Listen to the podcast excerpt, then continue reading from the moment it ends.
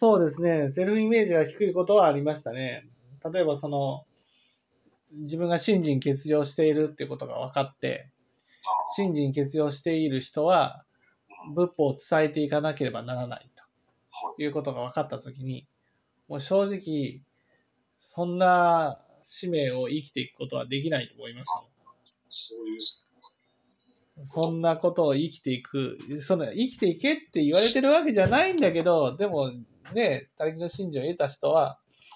もう全知識としてね、生きていかなければならないと。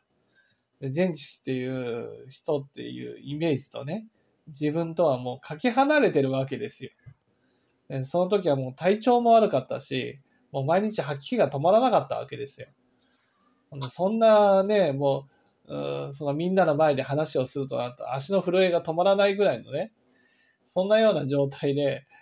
もう講師なんて無理だと思いましたもん。だけど、やっぱりやらざるを得ないということで頑張っていたんですけどね。